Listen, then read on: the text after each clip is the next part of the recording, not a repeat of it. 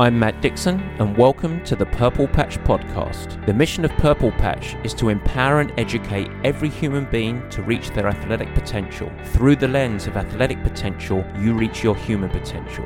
The purpose of this podcast is to help time starved people everywhere integrate sport into life.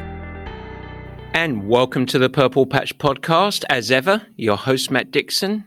And guys, and I say that in the most generic style, Guys, it's a super one today. Quite special. Why? Because I am joined by two powerhouses of nutrition, both with great expertise and passion around female athletes and fitness enthusiasts. And in fact, that's the focus of today's discussion female athletes and nutrition. I am delighted to introduce and welcome Stevie Smith, one of the lead dietitians with one of our partners, Inside Tracker. She's an experienced registered dietitian board certified in sports nutrition with a hugely demonstrated history of working with individuals, groups, and beyond in clinical settings.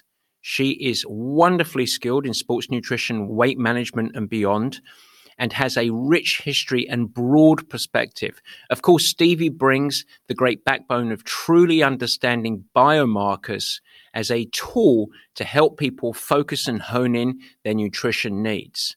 Equally, I'm also excited to introduce Kyla Chanel, another partner of ours, the founder and CEO of Nutrition Revolution. Kyla is a degreed nutritional practitioner and she specializes in elite athlete fueling for each unique sport and sex differences between athletes. She's one of the partners of Purple Patch and has worked with countless athletes of all levels, from beginner to pro.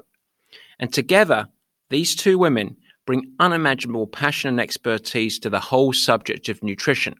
But our aim today is to get simple, to get applied. Today is just part one of a two part bonanza. And in today's discussion, you're going to learn a breakdown of the three macronutrients that's fat, protein, carbohydrates. And we discuss their role in your health, sports performance, and of course, to help you thrive in life.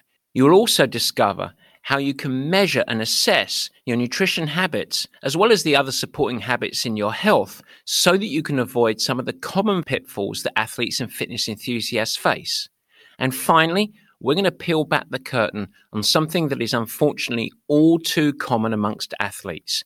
It's something called Red S.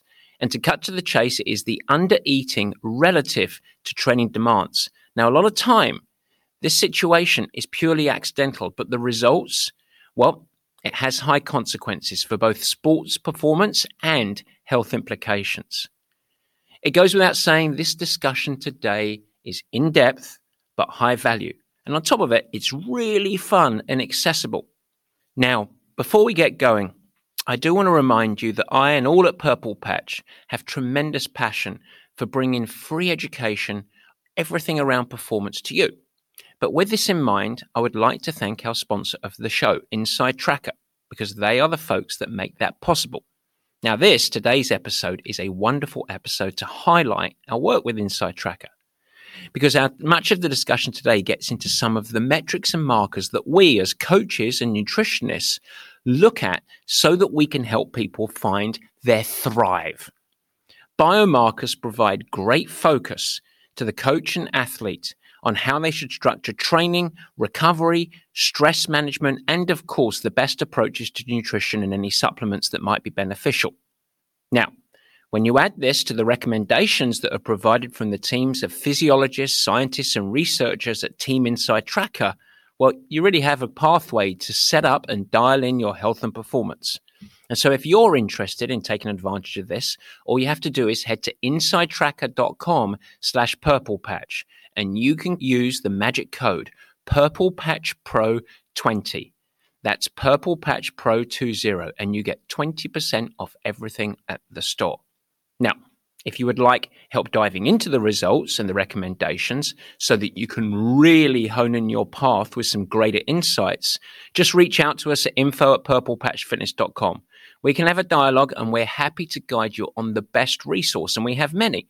You can work with myself or one of the coaches at Purple Patch, and you can lean into one of our nutritionists, either Scott or Elizabeth from Fuelin, or of course Kyla, who's on the show today. and we can set up an additional consultation to help you in the broad perspective and help you take those inside tracker results and bring them to life. Okay, that's it. InsideTracker.com slash purple patch. Use the code purple patch pro 20. All right, let's get back to the show. Now, in today's discussion, the meat and potatoes, we are rather chatty. It's a pretty, pardon the pun, meaty discussion and you wouldn't expect anything less. In fact, we've broken it up into two episodes, and this in itself is a big one. And so, because we're so chatty, I'm going to hold off on Word of the Week and the Squatty update this week. But ironically, I would like to launch a fun new little section because occasionally there's some things that I want to share that are sort of beyond the show that I think you guys would find helpful. And to be honest, I haven't even come up with a great title of this section yet But it's sort of what's going on. What's going on in the world of my head purple patch the world of performance etc some of the things that i have seen heard read or written. And i think that you might like some of these things. So with this in mind we're not going to have a big breakdown of section but i do want to highlight three main things today First, if you're not a regular reader of the Purple Patch blogs that we produce almost every week, I'd invite you right now to head over to the blog section of our website. That's purplepatchfitness.com. This week, we released one of the blogs around the lessons from the Purple Patch pro athletes. And it's quite interesting. We are living in a time of great stress. A lot of you guys listening probably feel that, might be struggling a little bit. Many folks are. But equally, Many folks fail to realize that in the times of stress, they're actually still typically really under control. They're actually equipped, empowered to actually leverage the stress that is facing them. And so they can move on and they can find thrive in their performance. Now, we have a proven model of folks who have consistently showcased thriving in an environment of high stress. And that is the journey of a pro athlete. It's a great model for us as normals to actually leverage and learn from. You see, pro and elite athletes don't hide from stress. They don't go back on their heels. They don't try and mitigate or avoid it. Instead, they leverage it. So, this blog outlines the lessons from some of the most successful pros that I've supported throughout their careers. So, I recommend that you go and have a little read of it. Secondly, Andrew Huberman. I'm sure many people on this show also listen to the Huberman Lab. It's a great podcast. He's a Stanford neuroscientist, and he really is one of the leaders in performance. There was an episode recently that I recommend to you. I very much enjoyed it, and it's all about sodium. Now, long known has it been that sodium has had a critical role in hydration for athletes. And of course, that's all been highlighted over my recent webinar with Andy Blow of Precision Hydration. But in this episode, Dr. Huberman dives into the role of sodium for brain function and performance in life. And a lot of his discussion parallels so much of the long standing recommendations that I've been spouting on about for a long time about the importance of daily hydration to help foster an improvement in your decision making, your energy, clarity, focus, all those things that help you really be successful over the course of the workday. And so head over to Huberman Labs and have a serious deep dive because he goes deep into the subject. It's pretty long, but I'd recommend it. The episode on sodium. And finally, for this little section, the newsletter. We chatted earlier about stress. Now, you might not know, but Purple Patch produces a free educational newsletter every week. And this week, I am working on the upcoming sections. Now, one of those in the newsletter over the coming weeks is going to be all about redefining your relationship with stress. We're also going to talk about how you can optimize your approach to running so that you can improve your performance off the bike if you're a triathlete. And also, with spring coming, and the weather improving, some strategies of how you can absolutely dovetail the warming weather and the longer days to actually getting the most out of your training in a time starved life. It all adds up to some really useful supplemental education to this podcast. And so, if you're not a subscriber already, it's absolutely free. If you'd like to add to your education arsenal, all you have to do is head over to the website, purplepatchfitness.com. There's often a pop up. If not, just head to the bottom of the page. It's absolutely free. And of course, we will never pass on your information to anyone else. Well, Barry might because he does like to keep tabs on everyone and is not beyond a little voyeurism, ladies and gentlemen, at least allegedly. Anyway, of course, we won't share your information. But that's what I've got in my head this week. That's what comes to mind. And so we have a lot of fun upcoming. But as we dive into the meat and potatoes, I want to remind you we are here for you, Purple Patch. And so I'm going to encourage you just before we dive into Stevie and Kyla, stop sitting on the sidelines, stop struggling for your performance, because to us at Purple Patch, you are more than a number. You are a human, and we love to make humans thrive. So if you're not part of Purple Patch proper, perhaps this is the time. Head to the website or, of course, reach out to the usual place, info at purplepatchfitness.com. All right, ladies and gentlemen, it is that time. Stevie Smith, Kyla Chanel, your meat and potatoes.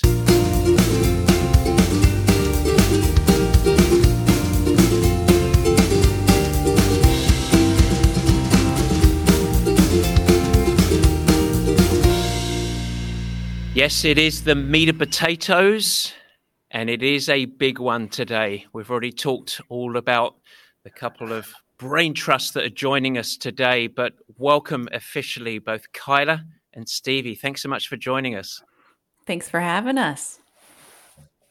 It is going to be a round table of thunder. We are doing everything around understanding female athletes. And we've spent a little bit of time in advance trying to frame this out so that mostly we keep me on track because this is such an important subject, such a broad subject. And so we're going to try and break it down into sections. You guys listening at home, by the end of this podcast, I think you're going to have a deeper understanding of the role of macronutrients amongst athletes. We're also going to talk about um, menopause and amenorrhea. We're going to talk about red S which is the relative energy, energy deficient in sport, a affliction or a, a challenge that many, many female athletes face. And then we're going to go a little bit more towards the mature athlete and talk about the menopause, perimenopause, etc. So there is a lot of education coming.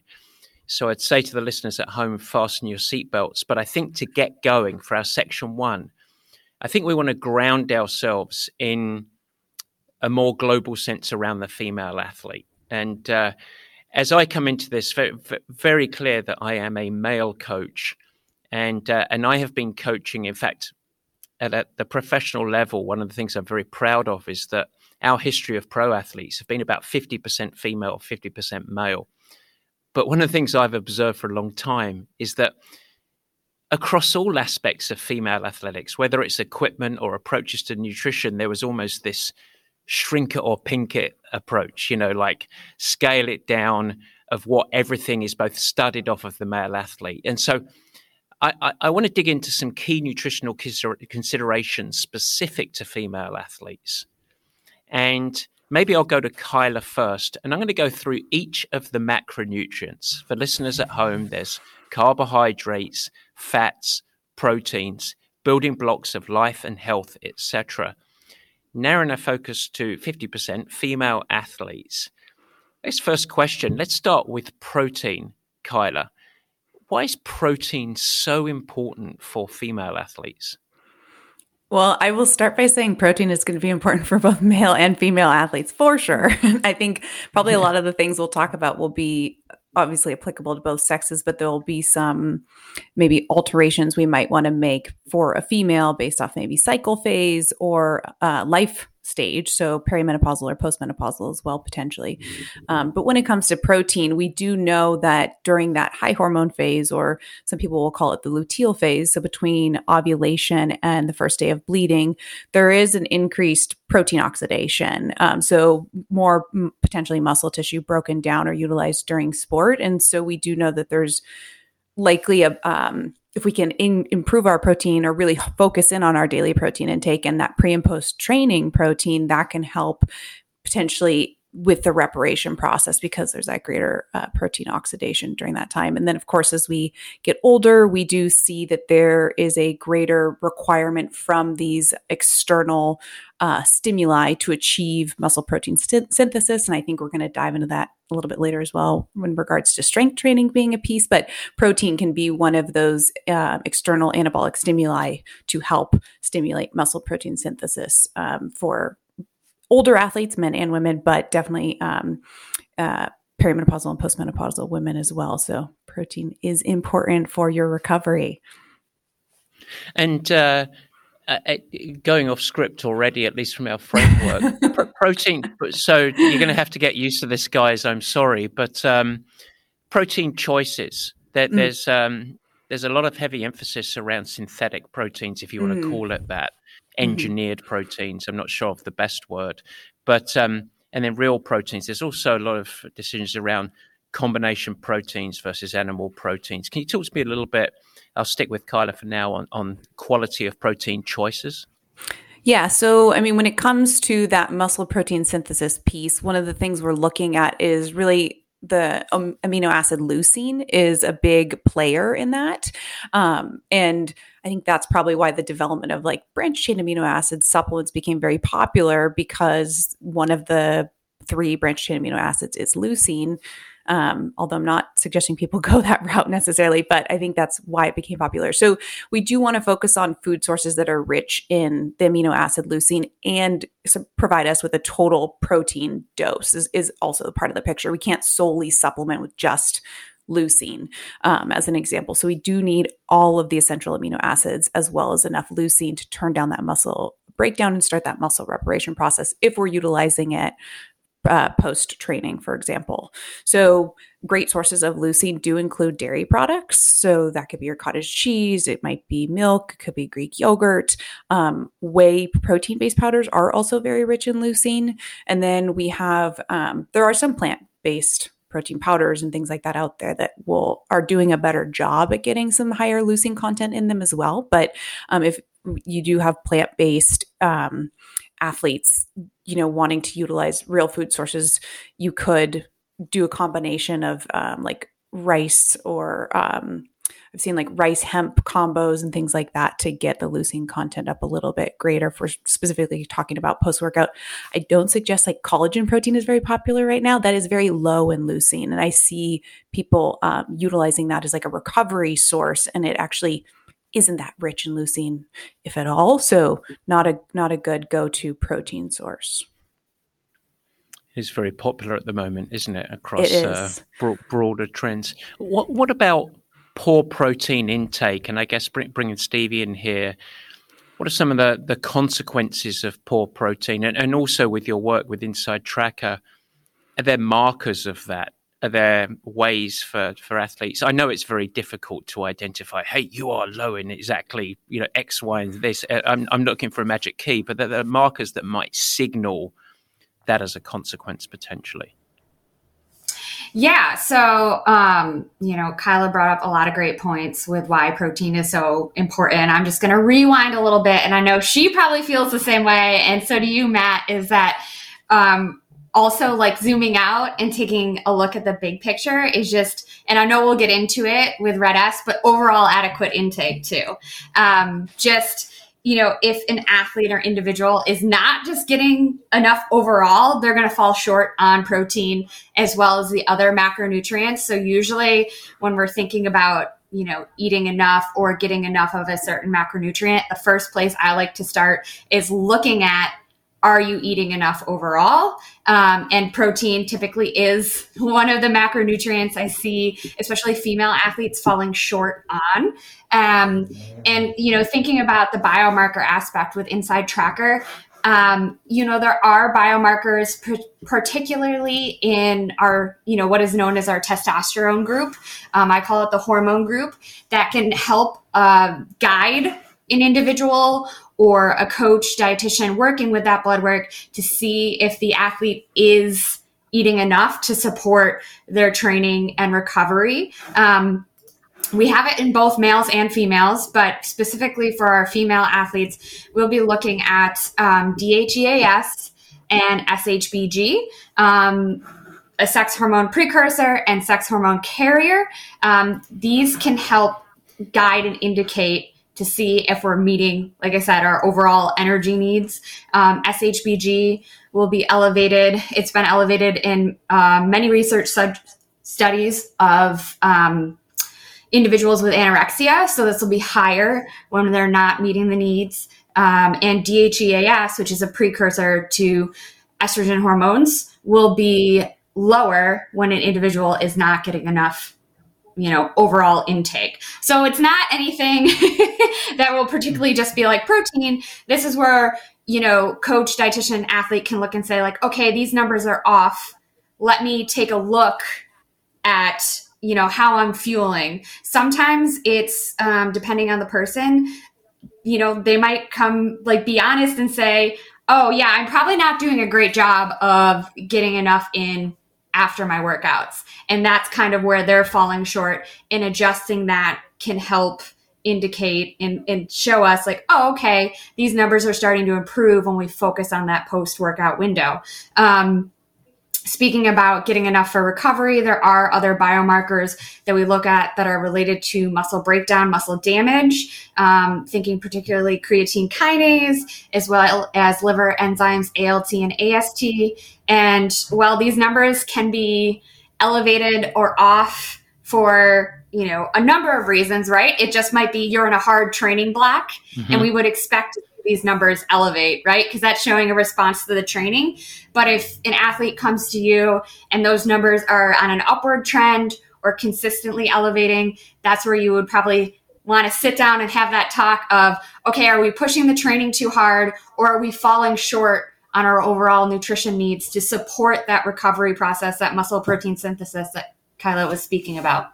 I, I think that's a really nice connection you just made there, where coming up a level and connecting and uh, I always talk about the word perspective, and uh, and actually, I would say as a coach, the value of coaching or the value of working with a professional nutritionist in the fact that it's never just a direct correlation. It's like let's actually take a look at the big picture. Let's look at your tra- your mm-hmm. actual training recipe, your life stresses, and then of course, pardon the pun on recipe, but then of course with protein. I, I want to come back to value of protein. Stevie, you said you said um, that uh, you often see female athletes fall short of protein intake and overall pro- overall caloric intake, which we'll we'll talk about uh, later in the show. But um, it's if if I go back, course, now too many years, and I think about growing up in endurance sports, endurance athletes, it was carb, carb, carb yeah, like the fuel for burning, etc. And, and the world of nutrition has changed. But protein was really almost sort of thought of as the, the Gold's Gym uh, macronutrient. yeah, and, um, and, and so just either one of you really, but for an endurance athlete, there is a new uh, is there a newfound understanding of the role of protein for endurance athletes? It seems to be much greater in priority, focus, importance than maybe even 10 years ago. Is that a fair enough statement? I would say that's fair. I don't, I mean, I've been in endurance sports for, oh, wow, um, 10 years now. Uh, and nutrition, as you said, was completely different back then. Um, but yeah, I, I have seen, you know, the change in recommendations. Kyla, I'm sure you can speak to this too, of actually kind of the research showing, oh, wait, actually, protein needs are just about the same as strength athletes when we're looking at ranges, of course, depending on the individual. Um, I don't know if you have anything to add to that. Yeah, I was going to say, it, um, I mean, from what I've seen and and heard, as well as the protein requirements, sounds like across the board are are changing. Right, that I've heard that the um, RDA standard is going to they're looking to reassess that value, thinking it's just too low just for Gen Pop um, as well. And then we're seeing with the endurance athletes, and especially the ultra endurance, is that even when uh, I will say, especially so if they are under consuming carbohydrates, they have a greater protein oxidation as well. So now that protein requirement goes up even greater. So yeah, we're seeing protein requirements trending up, and then of course in that aging um, athlete as well, perimenopausal, postmenopausal, um, we might have a greater protein requirement too than when we were younger potentially. So to get again that um, muscle protein synthesis stimuli. And and in basic terms, let's talk about the negatives. I like to build around the positives, but I do want to talk about the the negatives. We talked about the markers a little bit, but let's talk about the consequences of poor protein intake specifically. What what what happens when an athlete is chronically underfed around protein? Yeah, so if they're under consuming protein, I think one of the well, so many things. I mean, I will say that is I'll agree with Steve, Stevie that when I have an athlete come to me and we do a nutrient analysis, typically the things that are low are are they are under consuming calories across the board and then protein is low and carbohydrates are low and fats make up a majority of their diet um, and so with that being said a lot of times many of these athletes too want to improve body composition and they're not going to be able to do that very well if protein is really low. Um, and they're in a i mean they might be in a caloric deficit at the end of the day but they're not supporting their lean muscle tissue which is a, obviously a big player in our resting metabolic rate. Um, their ability to continue to gain strength might not be improving, for example. They might not be recovering well from their sessions. Um, so, and it also I also add just from a satiety perspective, pro, if they're eating enough protein too, it can be one of the things that can help with satiety. Um, so minimizing potential hunger cues or you know post training going and diving into the bag of chips or um, you know something like that to kind of get calories back in because they're not getting enough protein to help with that satiety throughout the day as well. I, I think that's really important from a from a pure coach's lens, particularly when I'm working with time starved, you know, busy executives and they're getting their workout in in the morning. The first thing that I anchor them around is the habit of post workout fueling. So, in other words, consuming calories immediately after the workout. And there's lots of you know, uh, I would say research, but also trains the thought over no, it's not that important. But from a habitual standpoint, for me as a coach, it's really important. And one of the things is by getting protein in quickly, it tends to enable them, it elicits control, control over their eating habits to make smart choices. And it prevents the, the huge urges. And so we see really, really good results with people that fuel following workouts, which I think is uh, is really, really important. Yeah, um, definitely. Um, Kyla, I, I, I, I think you know that I, I always tend to try and isolate in my in my brain daily nutrition, so the meals that folks are eating, and then post workout fueling, pre pre workout fueling. Do you have any protein specific quick recommendations around main meals, making sure that athletes are getting it in, and uh, pre and post training? Yeah, I mean, for um, main meals, I would suggest just including include a primary protein source at every main meal. So that could be, you know, roughly about a palm size portion. It could be tempeh, it could be chicken, it could be Greek yogurt, like you name it, but um, something that's going to give you a, a, a, good chunk of protein, and it is a protein dominant food source. So if you were to pull up a nutrition facts label, the primary macronutrient present in the food is is protein, not fats or carbohydrates being the leading amount. And so aiming for a bit of that at every meal. So I think a lot of people fail to do that for sure at breakfast, maybe even at lunch. And then people tend to like really get the protein in at dinner, if anywhere. Um, so it's just re- remembering to get that in at other your other primary meals of the day as well, so long as it doesn't impact your training, of course. And and because it does increase satiety by slowing down gastric emptying rate. We don't want you burping up chicken breast or whatever at your run. So time accordingly, of course. Um, and then when it comes to pre and post training, it's kind of a similar idea, right? Is if we're training maybe early in the morning, I don't expect someone to eat an entire frittata before they go out and run. Um, it might be something smaller. Maybe it's even a little bit of um, you know, it could be a hard boiled egg. It could be a little bit of cottage cheese on some toast, even um, just to get a little bit of amino acids in you, so long as it's tolerable, of course.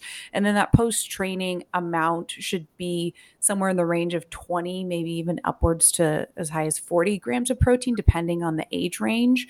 Um, so that could be equivalent to if we're talking about palm sizes that could be anywhere from about one palm size is about 20 grams of protein and then you would want to double that if you're on the 40 gram end range there. So if we're talking about visuals that could be you know a cup uh, or two of, of greek yogurt potentially. So do you want to eat that much greek yogurt or do you want to mix it up with some other protein source um, to get a variety there? It could be a real meal. Again the other suggestion i tend to lean towards is i'd rather have you get something in than nothing. So if you have to rely on a whey based shake, then do please do that instead of nothing at all. Um, to, to kind of get that protein dose in. So mm, for most protein powders, that would be one to two scoops most times as well. Mm-hmm. And then carbs are important That's as well, right. but we'll get there. I, I, I, can't remember if this was something that that you uh, explained to me or uh, Stacey Sims, who we've both worked with in um, in, in the past. But the the difference between male and females with pre workout fueling, particularly in the morning, the importance, the greater importance for female athletes to consume calories and particularly protein pre workout. Can you just briefly explain why that is relative to someone like me that can go out for a run and probably experience no consequences? Yeah. So um, to kind of start is that so long as you're not making trips to the fridge in the middle of the night and eating some snacks, that you will likely wake up with a 40 to 50% glycogen depleted state. So your your muscle tissue or carb- carbohydrates stored within your muscle tissue are going to be about half full, if you will, because it supplied you through the night of sleep. Um, so we do want to get something on board, especially so if we're doing some high intensity work. So if we have intervals, tempos, sprints, um, w- anytime we're doing that high intensity work, we're tapping into what we call the glycolytic system. The body wants to really heavily rely on carbohydrates as a fuel source. And if the carbohydrates in the muscle tissue are already 50% depleted, we do want to make sure we get some of those on board. So if we can get a little bit of carbohydrates and, and maybe a little bit of, again, protein, if you will tolerate it and you have enough time to digest that, great for our female athletes. We, the reason kind of being behind that is that with the female athlete or females across the board, I should say, is we have this kind of communication cascade um, in the brain. So the hypothalamus talks to the pituitary, the pituitary then talks to our ovaries. And it's this connection of what is our brain sensing and telling should we secrete our sex hormones or not, essentially, right? And with women, we have a higher uh, percentage of these kisspeptin neurons on the hypothalamus compared to men. And these kisspeptin neurons sense stress in the body. And we we as women tend to be a little bit more prone to uh I don't want to I don't want to call it overreacting, but like being a little bit more um, reserved with the sensing of the stress compared to how the, the male's body might respond because of the kisspeptin uh, difference on the hypothalamus. So when a woman goes out and is un- not fueled, sorry, in a training session, the body senses that essentially as a stress, especially if you're trying to hit some high intensity efforts. And the body mm-hmm. can again kind of talk down that cascade, the hypothalamus to the pituitary to the ovaries to kind of say, hey, I'm in a stress- stressed state. Maybe this isn't a good time to secrete estrogen and progesterone from the ovaries. Do we need to do that right now? It's probably not a good time to, to have a baby if we're sensing this external stress. So there can be some cascade communication to the sex hormones. So if we, you know, that's just kind of one of the things we want to watch out for um, when it comes to fasted like training sessions for for women. Absolutely hit the nail on the head with that one. Um, and you know, just looking with InsideTracker testing, right? Obviously, we don't test um, you know, the female sex hormones, right? I mentioned precursors, sex hormone carriers that we test. You know, people always ask why we don't test estrogen levels. And that is because we don't want to make our women try and test at the same time during their cycle every single month. And DHEAS, SHBG will be stable. Um, throughout the cycle. Um, it's hard enough to get people to take like a couple days easy before their test. So we, we don't want to throw that um, kind of curveball in there. But with a lot of individuals, I can think of um, a few clients off the top of my head when you were talking about fasted workouts, you know, their first inside tracker test I got back, cortisol was through the roof. And, you know, like that's one of the first questions when I start working with any female athlete. Like, all right, what do we eat before? Do we eat before we go run? It, do you work out in the morning, first thing when you get up? And they usually always check yes. So I always see that cortisol, always the highest cortisols are in the females with the fasted workouts. Um, and it's, it's always very interesting to see. And I've, you know, can, can it's it's also nice with the inside tracker results to see over time as we start to fuel those workouts appropriately how those cortisol numbers start to drop just by that one action. That's usually the biggest thing impacting that level in those female athletes. And then, you know, obviously for us, we think that's cool to see that number come down. But for athletes, like, okay, but what does that mean for me? Better sleep, better recovery, improved performance, you know, preventing those injuries and in kind of that body breakdown so they can push themselves harder go for that bq whatever that race goal is is how it usually translates to those female athletes for sure. And better body composition too i would add right? Yep absolutely. And improvement you know they usually also have a little bit of an elevated blood sugar issue going on. We also tend to see that improve as well. There you go. That's uh, that's always counterintuitive, or at least an emotional part of it. And talking of emotion, I want to move on to the next macronutrient, uh, carbohydrates, because I can thinkly, I think I can safely say that female athletes should not be afraid of carbohydrates, and and obviously uh, over the last several years, there has been a propensity for that to occur across athletes of looking at carbohydrates as an athlete as a bad thing, and uh, and so, Kyla, it's your, you're up again. I'd, I'd love you to, to to start at the high level, the role of carbohydrates, yeah, and why they are important. Yeah. So again, this will apply to to males as well, just in the sense that in endurance sports, carbohydrates are you mentioned kind of back in the day it was carbs carbs carbs that was probably great.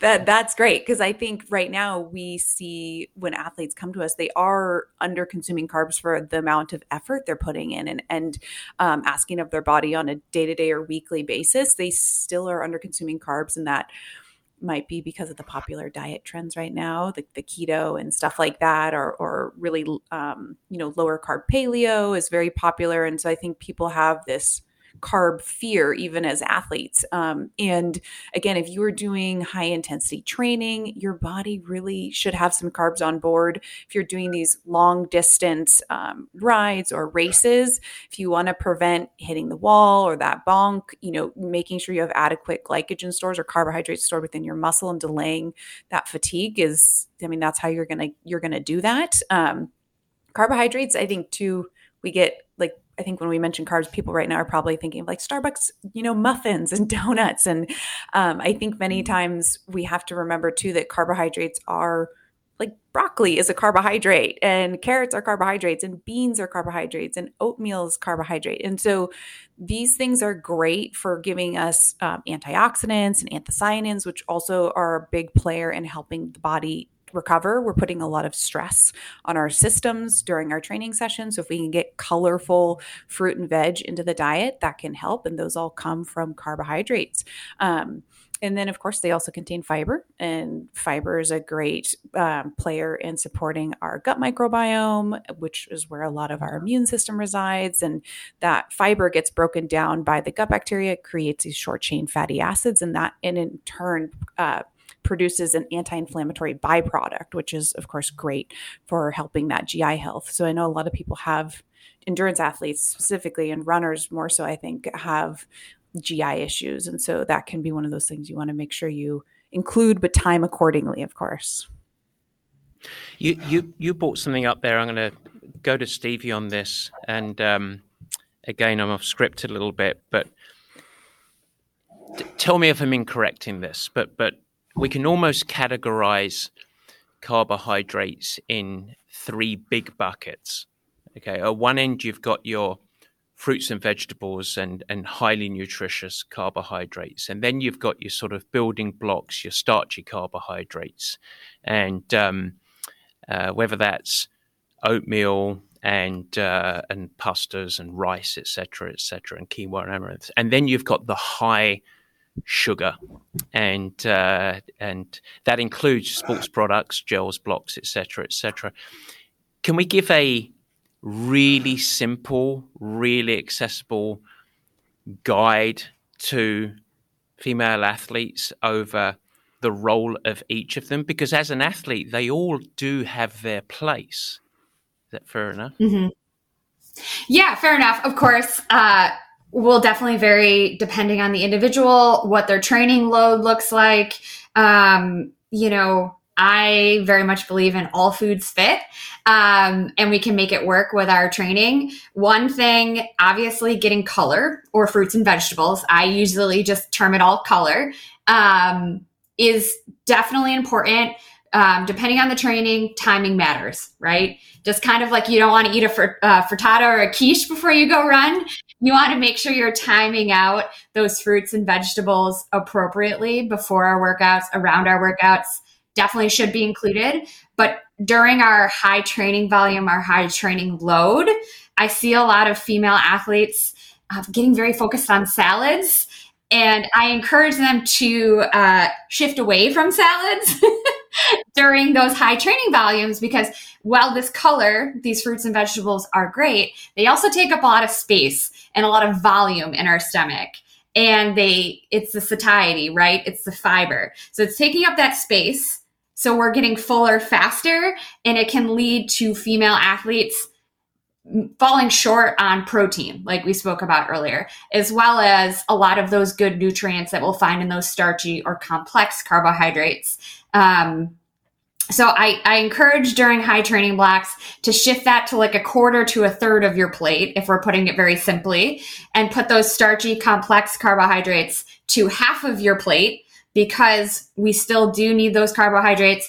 And as Kyla mentioned, we're going to get all of those um, those nutrients to support gut health, the fiber, the antioxidants, etc., from those complex starchy carbohydrates, and then to kind of complete our meal plate, making that quarter, other quarter or third protein, depending on the individual.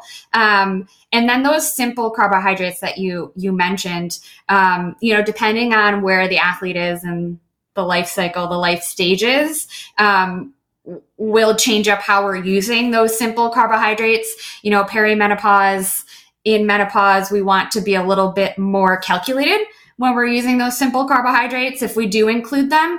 Um, but for all other female athletes, especially if we're experiencing some sort of like GI distress during our workouts, looking how we can find different types of those simple carbohydrates to leverage as fuel that we tolerate better so we still are fueling. And I say that and I'm thinking of the female athletes who are like, oh, well, I can't, can't drink any sports drink or I can't take any gel. Okay, what are some simple carbohydrates that are from like natural air quotes natural sources. I don't know if I, I always love to use that terminology. Um, you know, can we use dates? Can we use like raisins? Can we use like make? I have a lot of athletes who make like little homemade white rice little bites and bars. So how can we le- leverage those simple carbohydrates because they don't have as much fiber as those complex star- or starchy carbohydrates. So it's not going to slow down digestion while we're exercising um, and help set us up so we're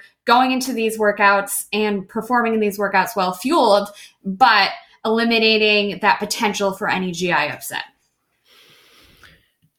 One of the most common things I, I, I see with female athletes is that real fear of uh, of the last two that I that I put in there, the more complex carbohydrates and uh, and of course the sugars. And you mentioned that. So, Kyla, make your case of of shifting if someone is really active, someone is exercising every single day for at least 50 to 60 minutes and, and obviously endurance athletes often do much more than that yeah you build a case of why just the just the quote low carb uh, fruits and veggies are not the solution for them? I mean, yeah, they're not going to last. I mean, the athlete themselves, they're not going to last. They're going to feel burned out.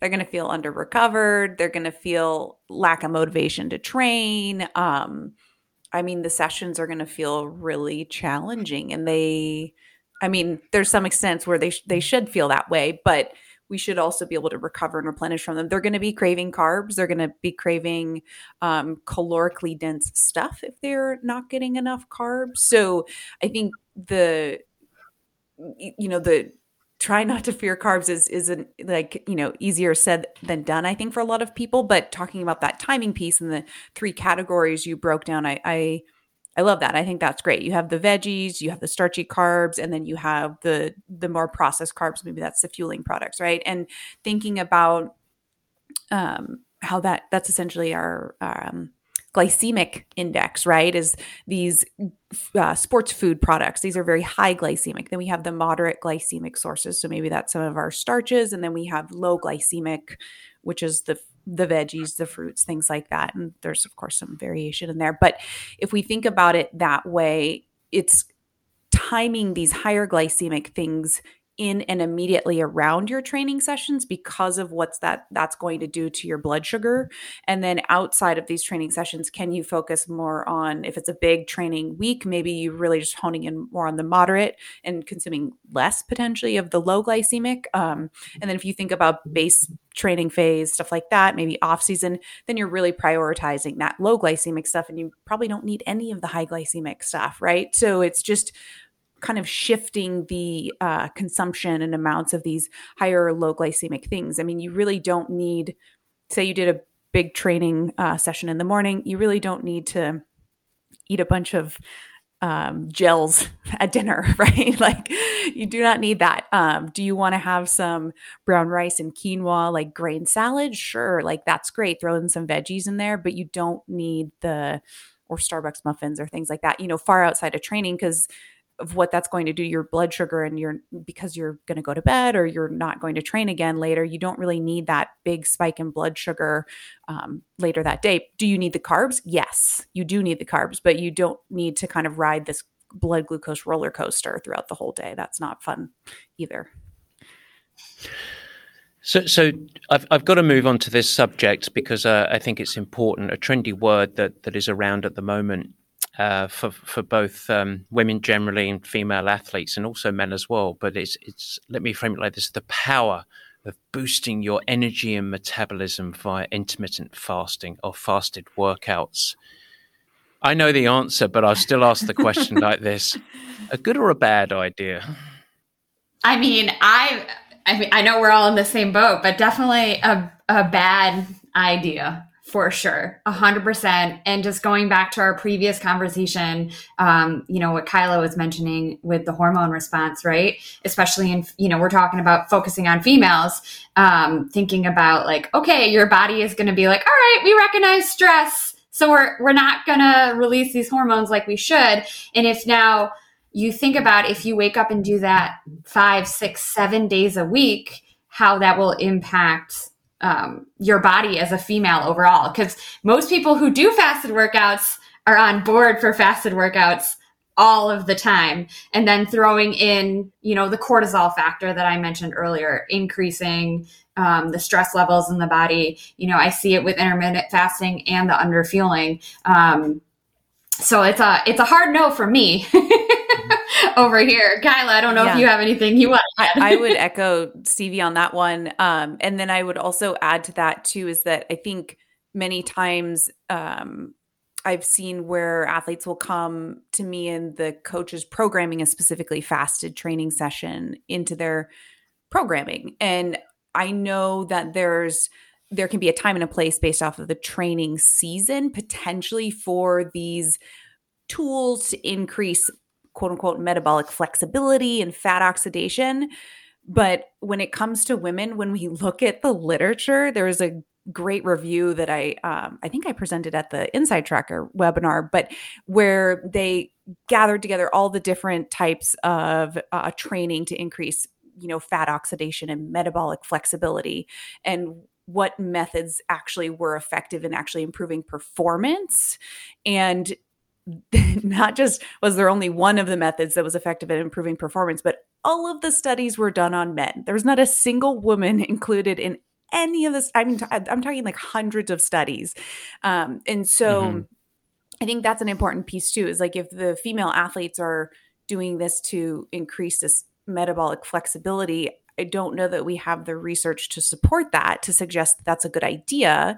But then I would also add that women across the board will always oxidize a greater percentage of fats than men naturally at submaximal efforts anyways so we're already really great at uh, oxidizing our, our fat sources. So to do intentional types of training to increase that i don't know that that is necessary. Um, and i think that's to why we see a lot of women as they get older as well, like being really successful in like ultra endurance sports because they're really great at going back and forth from the fuel sources. Yeah, and just um, something to add to that too, kind of circling back to our earlier discussion and zooming out a little bit, is that most female athletes aren't getting enough energy overall. So then when we add in fasted workouts, that's just another drop in the bucket leading us towards low energy availability. Just a little little mm-hmm. zoom out there. Can, can, can, I can I go down one small rabbit hole really briefly? And and I wish I had the uh, the research study that, that I could have sworn I, I saw, but I it, off the top of my head, it might have been actually via Ross Tucker in South Africa, but I, I, I might be wrong on this. So I will get it and put it into the show notes. But I did see some research around the potential benefits of intermittent fasting for this is non athlete. This is just regular females going through perimenopause, menopause, and, and, body composition. Are you guys aware of that at all, or is there is there anything around that, or am I missing the boat on that? I have heard conversations in that arena. um, I don't know that I could speak to it very like I I I don't know that I could cite the study like you're saying um, and what was going on. I do know that not necessarily perimenopausal, but I knew, do know that not necessarily intermittent fasting, but a lower carb diet can be beneficial for like women with PCOS, and there's certain exceptions mm-hmm. um, there. But when it comes to the intermittent fasting, possibly there's a blood sugar component that they're looking at. Maybe I'm not sure. I'd have to I'd have to read the study myself. Let's cite it and check it out. Let's cite it and That's we'll check it out. Yeah. Yeah, I mm-hmm. would be interested to read it. I have not come across that because usually, if I'm being 100% honest here, um, I don't tend to practice that anyways so i haven't looked into it. Okay perfect. Well let's um let's come to the third macronutrient which we are going to spend just a couple of minutes on uh, which is obviously fat. Uh, i i love for um oh what shall we keep with kyla? Why not let's let's do this briefly in the in the bigger picture of what we're looking to get accomplished today. But the role of fat for the endurance female athlete, yeah, and so globally. Yeah, fats will be one of the, the carriers where we can get some of our fat soluble vitamins, um, which are also some of our um, antioxidants. So, those are going to be really beneficial when we're talking about um, enhancing our recovery and adaptation to sport.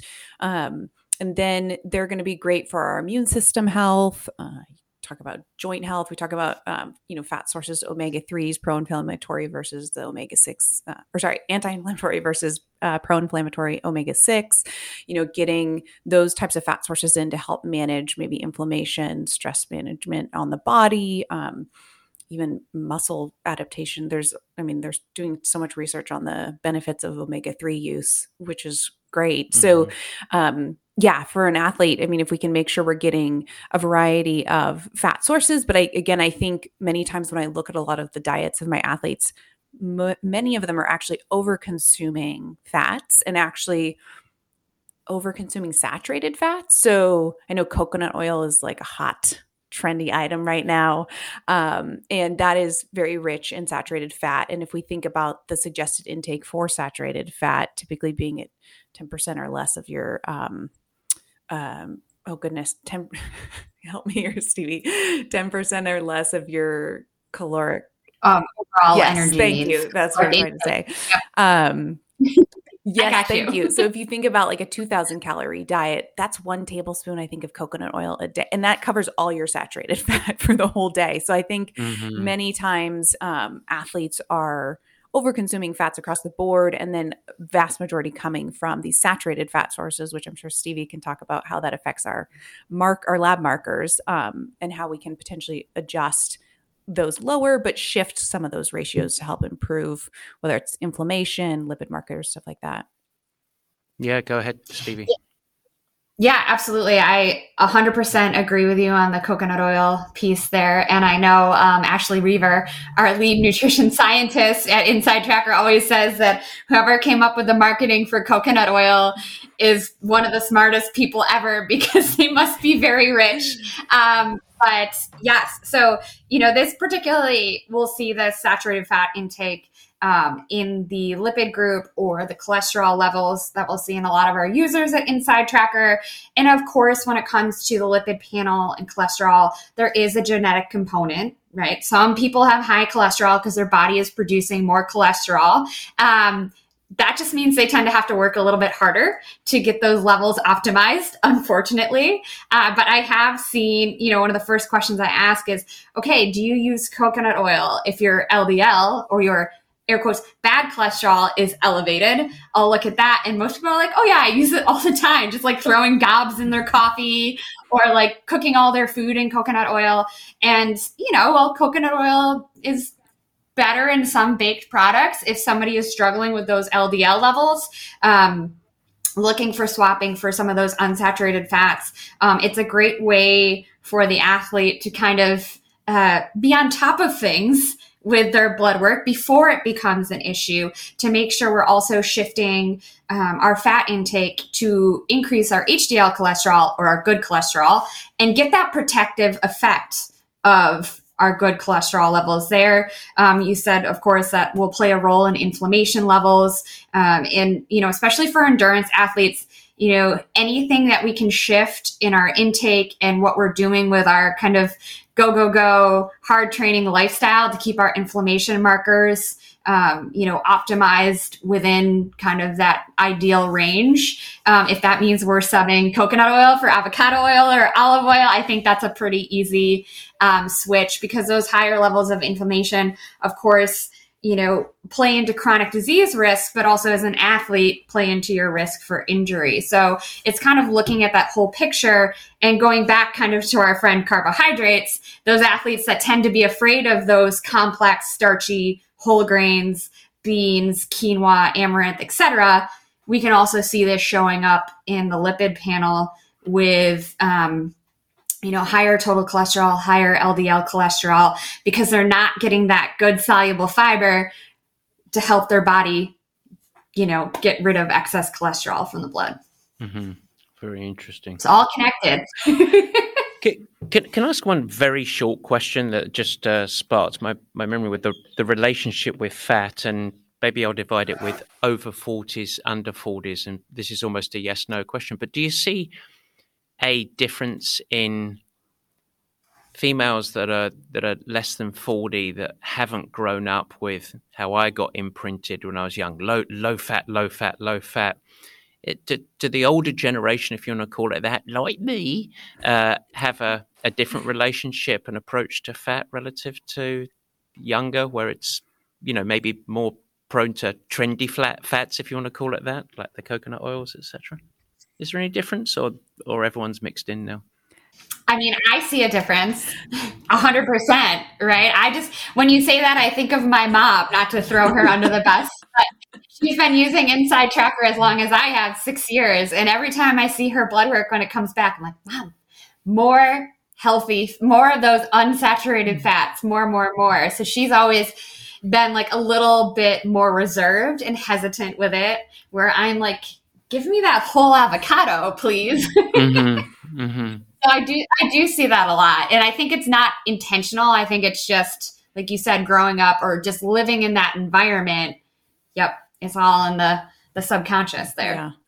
Good stuff. Let, us move to hydration, uh, just to wrap it up, because I think this is important. And let me preface this: we don't need to do a whole deep dive into hydration, but hydration is critically important for athletes and we know that understand. It's also, in my opinion, really important throughout daily life to help with immune system, cellular health, clarity, focus, energy levels, control of eating, all of that. Is there anything specific that female athletes need to understand about the, the role of hydration for them? Any differences with the female athlete, Kyla? I would just kind of have athletes, female athletes, hone in to getting and i know this is challenging especially for our runners but uh, bringing a bottle with you setting a timer on your watch kind of reminding you to drink. There is some research to suggest that the kind of um, the brain kind of reminding us or telling us that we're thirsty is a bit delayed, specifically in that high hormone phase, and then definitely in that perimenopausal to postmenopausal life stage as well. So there's potential to underconsume fluids, definitely uh, during training or even outside of training during those times. And so if we are under consuming fluids, are we potentially increasing our um, ability to control our core temperature? Are we more prone to overheating? Um, things of that nature. So I think it's important that we do really stay on top of hydration during those phases of our cycle or life stage. And of course, if we are better managing that core temperature, um, because that is also slightly elevated during that phase of our cycle. So our, our tolerance to heat is a not um, is a bit de- delayed in a sense. So our ability to sweat and cool ourselves might be affected. So trying to stay on top of that fluid management again during those phases to manage and, and minimize any likelihood of, of overheating and, and maintain your performance essentially will be important for women. Okay, so I, I want to keep the discussion on nutrition, but but I don't feel like I, I don't think we can go through a discussion on nutrition without actually talking about a parallel component, which is strength training. I believe as a as a coach that all human beings are designed to move heavy things.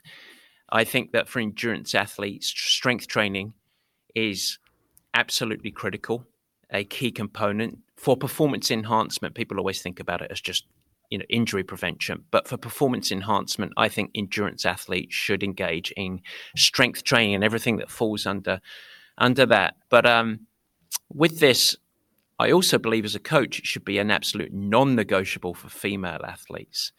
And so let's start with Kyla, but can you explain why strength training is so important? And if you want to tie it back to nutrition, you can, but why is it so important?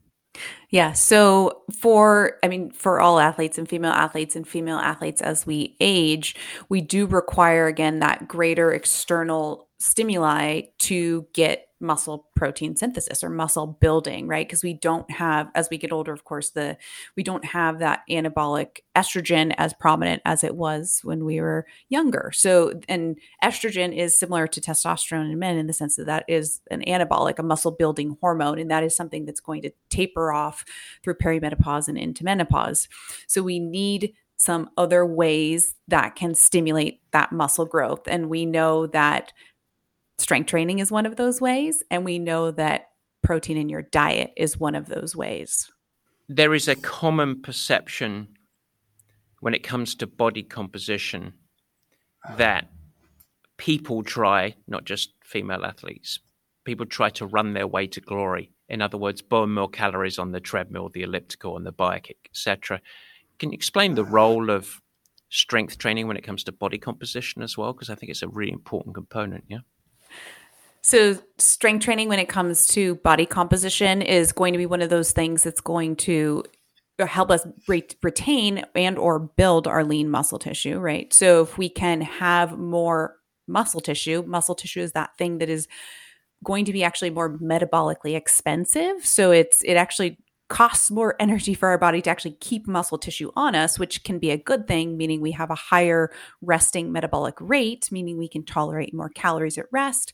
But also, muscle tissue acts as a great glucose sponge. So, um, there are these GLUT4 receptors in the muscle tissue. So, when we consume carbohydrates and it elevates our blood sugar, there's a place for it to go, or more of a place for it to go, essentially. So, helping um, with our blood sugar response, and then, of course, our body composition and our just overall caloric expenditure during the day is going to be one of those things why uh, it, why it is important to keep that lean muscle on and and continue to do our strength training as we get older. And now. and now we should, yeah, don't delay. Don't delay. at uh, Stevie, anything to add around strength training? No, I think I think Kyla hit it all.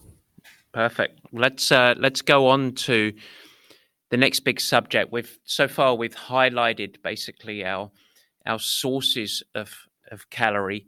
We've talked about strength. We obviously led all with a a nice pint of beer, no hydration as the final component. But for the last part of this part one episode with us, I want to talk about RED-S. So that is relative energy deficient in sport. Now, as a coach, one of the things I say to all endurance athletes is the most common thing that I see as a coach is for both male and female athletes, accidentally quite often, but under fueling or under eating relative to the demands of their training.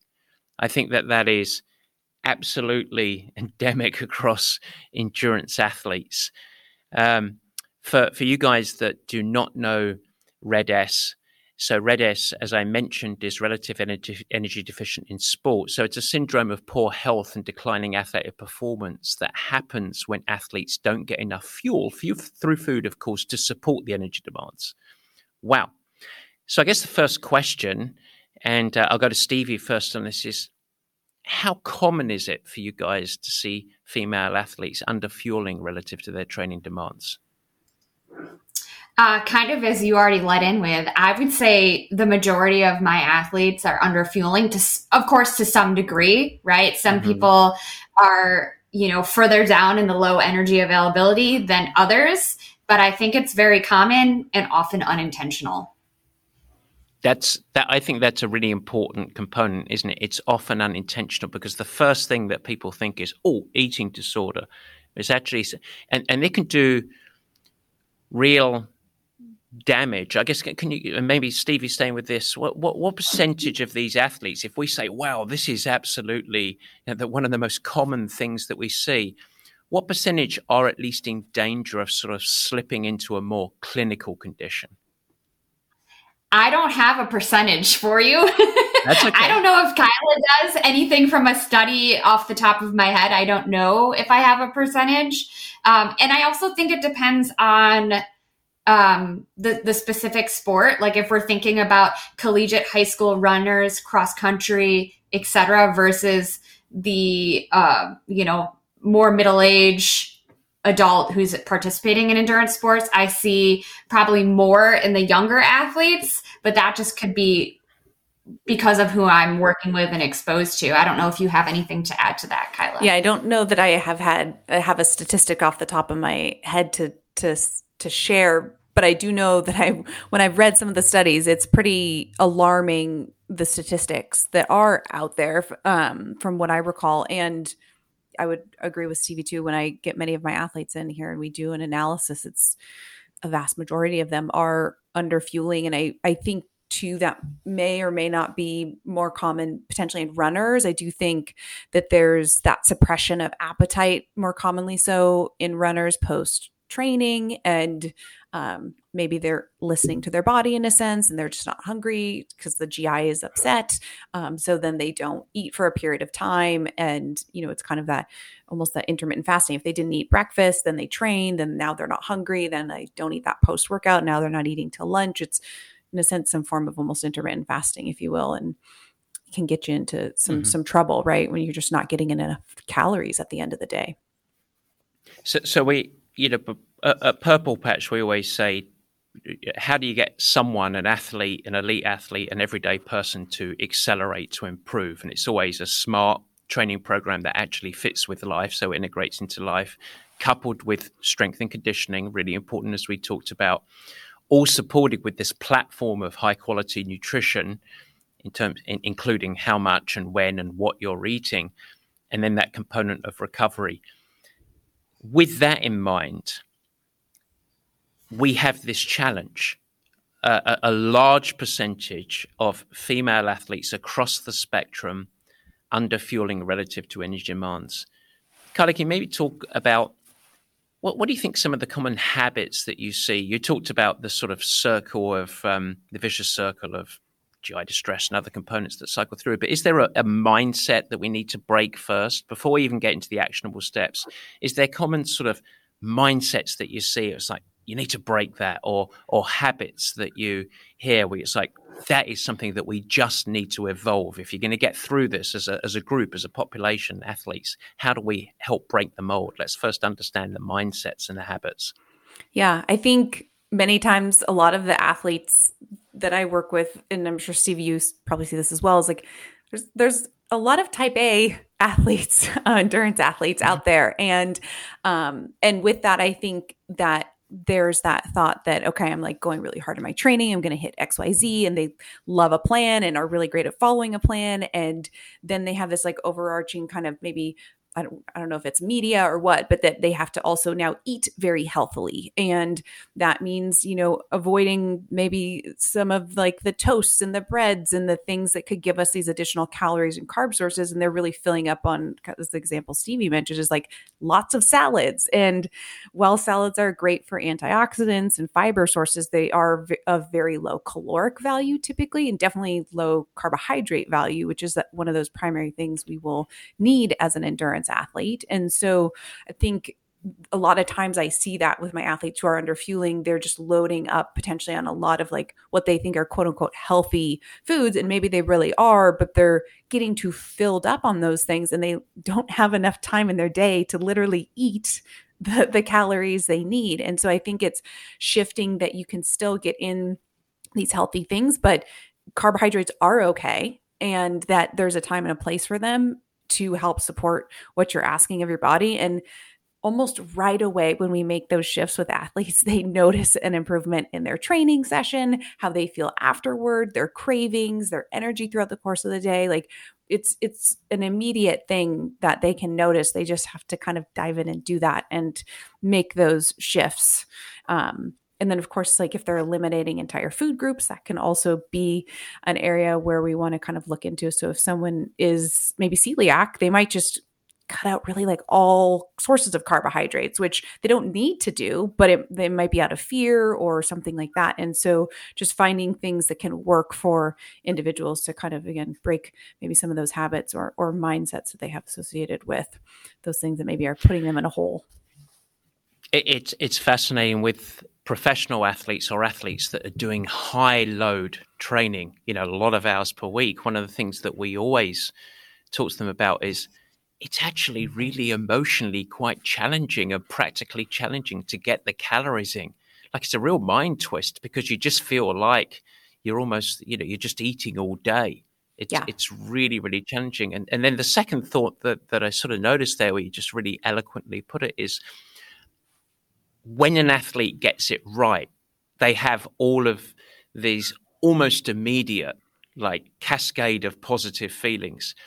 But when they're getting it wrong, it is those feelings that promote a bit of a desperation of, well, maybe I need to cut out this. Maybe I, just need to eat cleaner. Yeah. So you start getting into the vicious, vicious cycle. So the paradoxical solution is is exactly what what athletes don't want to are very hard to take is I need to eat more and I need to eat more frequently quite often, and uh, and, it, it's a it's a real emotional and understandable challenge in many ways. Yeah, um, yeah, I, I, find that fascinating.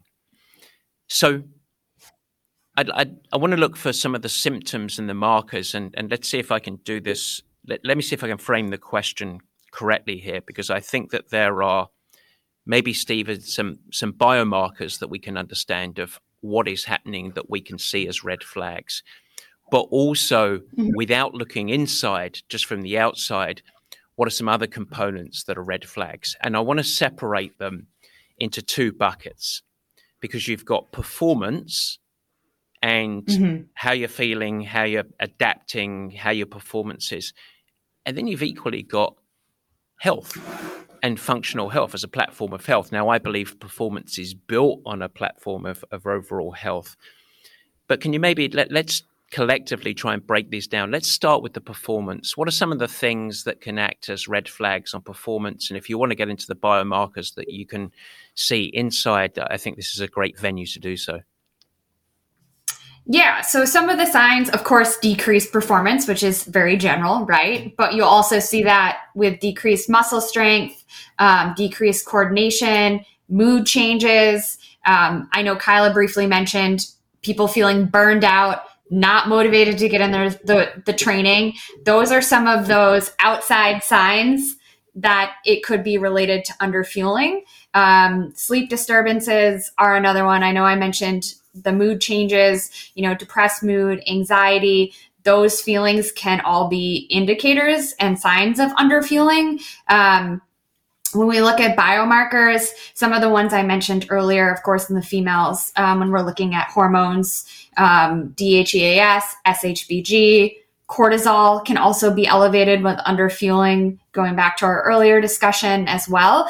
But we can also, of course, see nutrient deficiencies. Um, you know, if you're not eating your, you know, meeting your overall energy needs, you know, we talked a lot about macronutrients, but a lot of athletes forget about micronutrients and that the demands of we ask of our bodies, we also need you know more micronutrients than the average bear as i might say. Um, you know some of the top ones in InsideTracker that we look off look at off the top of my head vitamin d uh, mm-hmm. is a big one that i see a lot of athletes deficient in female athletes ferritin um, the stored form of iron.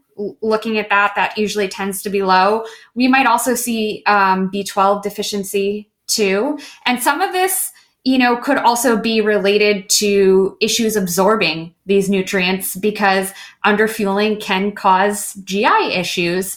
And, you know, even stress can cause GI issues. Or if they have higher levels of inflammation markers, that can, you know, impact also our gut health as well. So it's kind of, you know, everything's interconnected and depending on each individual athlete, you know, they might have one or two of those signs and maybe three of those biomarkers might look a certain way. Um, but there are a number of indicators that can help, you know, guide an athlete coach, athlete dietitian to um, perhaps underfueling, that unintentional underfueling can be creating these issues. Mm. Um, Kyla, do you want to add anything there? That, that was pretty comprehensive, wasn't it? Yeah. I mean, I would, the, what I always mention to my clients is that they think of calories, right? And that these are all, I mean, calories are energy for our body, but like Stevie mentioned, these are the building blocks to do things in our body, build your tendon and ligaments to repair the muscle tissue. And so if we are under consuming total calories, that just sets us up for potentially under consuming B12, for example, or under consuming total protein. And so if you think about lack of energy, the body is going to respond in any way that it can to kind of find balance and continue to survive and do the things you're asking of your body, right? So if it wants to suppress the production of um, digestive enzymes because that's just what your body chose to do. Or maybe it doesn't want to build up as much bone because that costs energy and it wants to save it for your workouts that you're trying to do. Or maybe, again, menstrual cycle issues. So, changes in your menstrual cycle or loss of the menstrual cycle. So, your body is going to find ways to, to meet the needs and ma- like meet you where you are to continue to survive. I, I think that's wonderful. I always talk about people always talk about adaptations with training stress. Mm-hmm. And we always say your body will adapt. It's just whether it's a positive adaptation or a negative adaptation. In many ways, that's exactly the same here. Your body will react mm-hmm. to this under fueling, but it's going to it's going to compensate in areas that then have a cascading effect. So I guess that's a good gateway to get into overall health components, immune suppression and uh, and bone. You mentioned menstrual cycle, which we're going to do a whole nother episode on. I know. What what are some of the the global health red flags of this? Because ultimately. I don't really care how far someone goes ultimately if it's really if they do it at the expense of, of their health. And so what are some of the, the red flags or the symptoms around health, Stevie? Yeah. Um, so, like I already kind of mentioned, um, the GI upset are, are is something we definitely see a lot around health.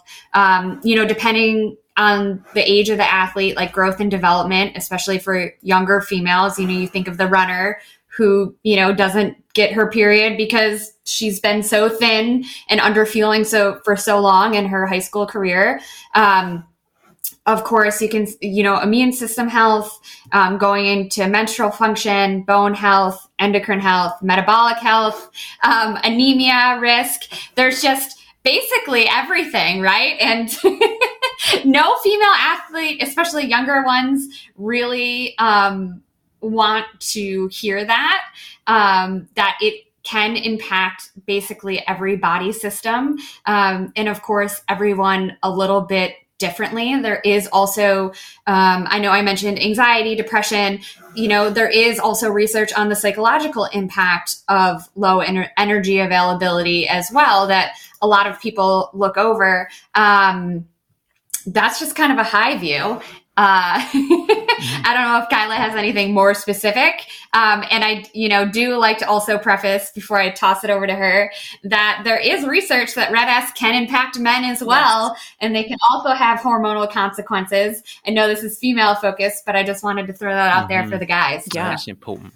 Yeah, I mean, I think there can be a cascade component there too, and and like Stevie mentioned, it can be different for different athletes. Like I might have an athlete who's under fueling and her hair is just getting thinner, or I've had athletes where they came to me and they were consistently under fueling and they were getting a stress fracture every single year they raced.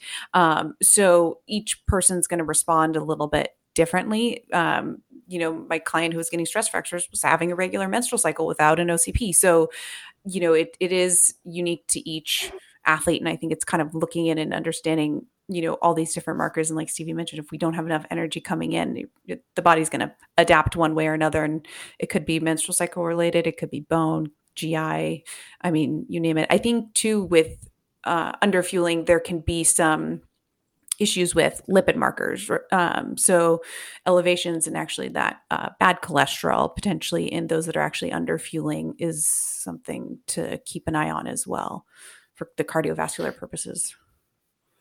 I think that's that's important. It's uh, bad lipid profile isn't just remove the eggs from your diet or whatever you know right. your saturated fats. Um, uh, my last question on this, and my last question of the day is Red S, is, does, does it only affect athletes who appear underweight? That's a hard no from both myself and Kyla. Yeah, it's just the same with eating disorders. There is no certain look or size or shape or number on the scale. You can be impacted by this and not look like someone who has any issues um, with their nutrition or their intake. Yeah, is it, is it fair to say that one of the common or, or a, a, potential trait of an endurance athlete or, or a fitness enthusiast that is you know obsessively exercising so having a high training load that is under fueling quite on is is it common that there can be a retention of fat and a loss of lean body mass as a result of that is that a symptom that can occur Absolutely. a hundred percent. And, you know, just one of the players being cortisol can be, you know, tends to be higher with underfueling and that will change metabolism for the body to want to store more fat. It elevates blood sugar levels and kind of, you know, talking about Kyla talking earlier, when your body's under stress, you know one of the things it's it's not going to want to do if weight loss is an appropriate goal. It's not going to want to lose weight. Um, and also of course cortisol is catabolic. It's going to break down that muscle and that's where we can also see a loss of muscle mass just as an example there. I, I said it was going to be my last question. I got one more very very uh, tactical question actually stevie because uh, with um, with purple patch athletes, this is now both male and female. One of the, the trends, and I should point out, this is not purple patch athletes, this is athletes. But since we have really been utilizing Inside Tracker, I've seen a, a, a pretty surprising trend of pretty elevated uh, blood sugars and uh, mm-hmm. much higher and much more prevalent across endurance athletes than, than one might expect. Is a potential component to that of elevated cortisol, stress hormones coming from a variety of sources, and, and potentially um, under fueling as well. I know I know we can't identify it, but basically the amplification of too much stress. One of one component of this could be under fueling. Yes, hundred percent. Super for sure. I mean, yeah. If, if nothing else, that's uh, because it's not. Oh, you just need to reduce your sugar because you've got elevated blood sugar. But that that's a really interesting component. If nothing else, and this this is obviously today not a promotion for Inside Tracker, but um, but but there is some really insightful information because for me as a coach, what I did with those athletes is to pause and really come up a level and let's look at everything. Let's look at your sleep, your life stress, your training load, and of course your nutrition, and um, mm. and going in from there. So I think that's just a really interesting signal.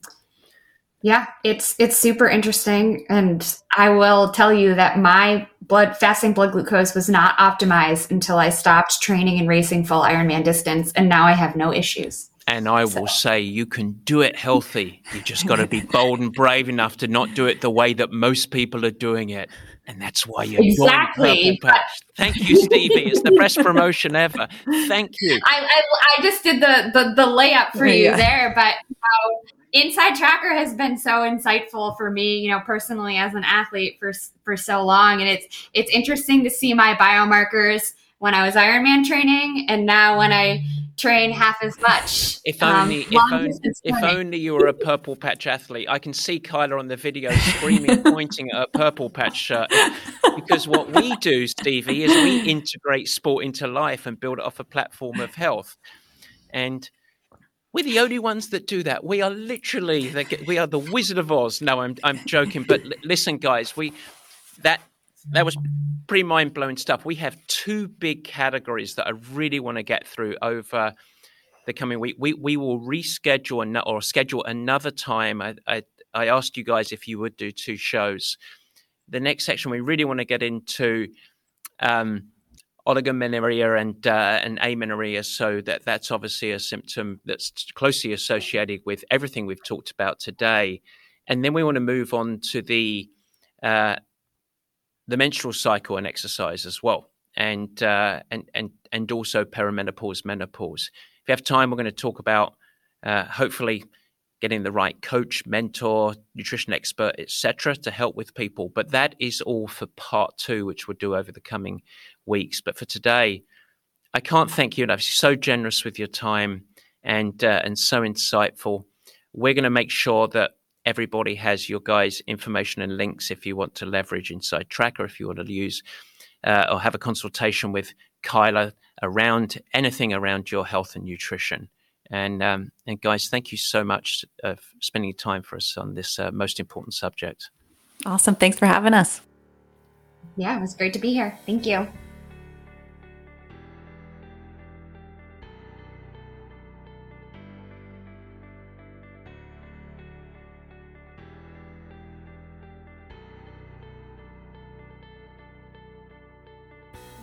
Thanks so much for listening. This has been the Purple Patch Podcast. If you like what you hear, we'd really appreciate it if you share with your friends and even go the extra mile and head over to Apple Podcast to subscribe, rate and review the show. The Apple Podcast link is in the show notes. Your support and positive reviews go a huge way in increasing our visibility and also the exposure to time starved people everywhere who want to integrate sport into life and ultimately thrive. Don't forget, you can also follow us on Instagram, Facebook, and Twitter. Cheers!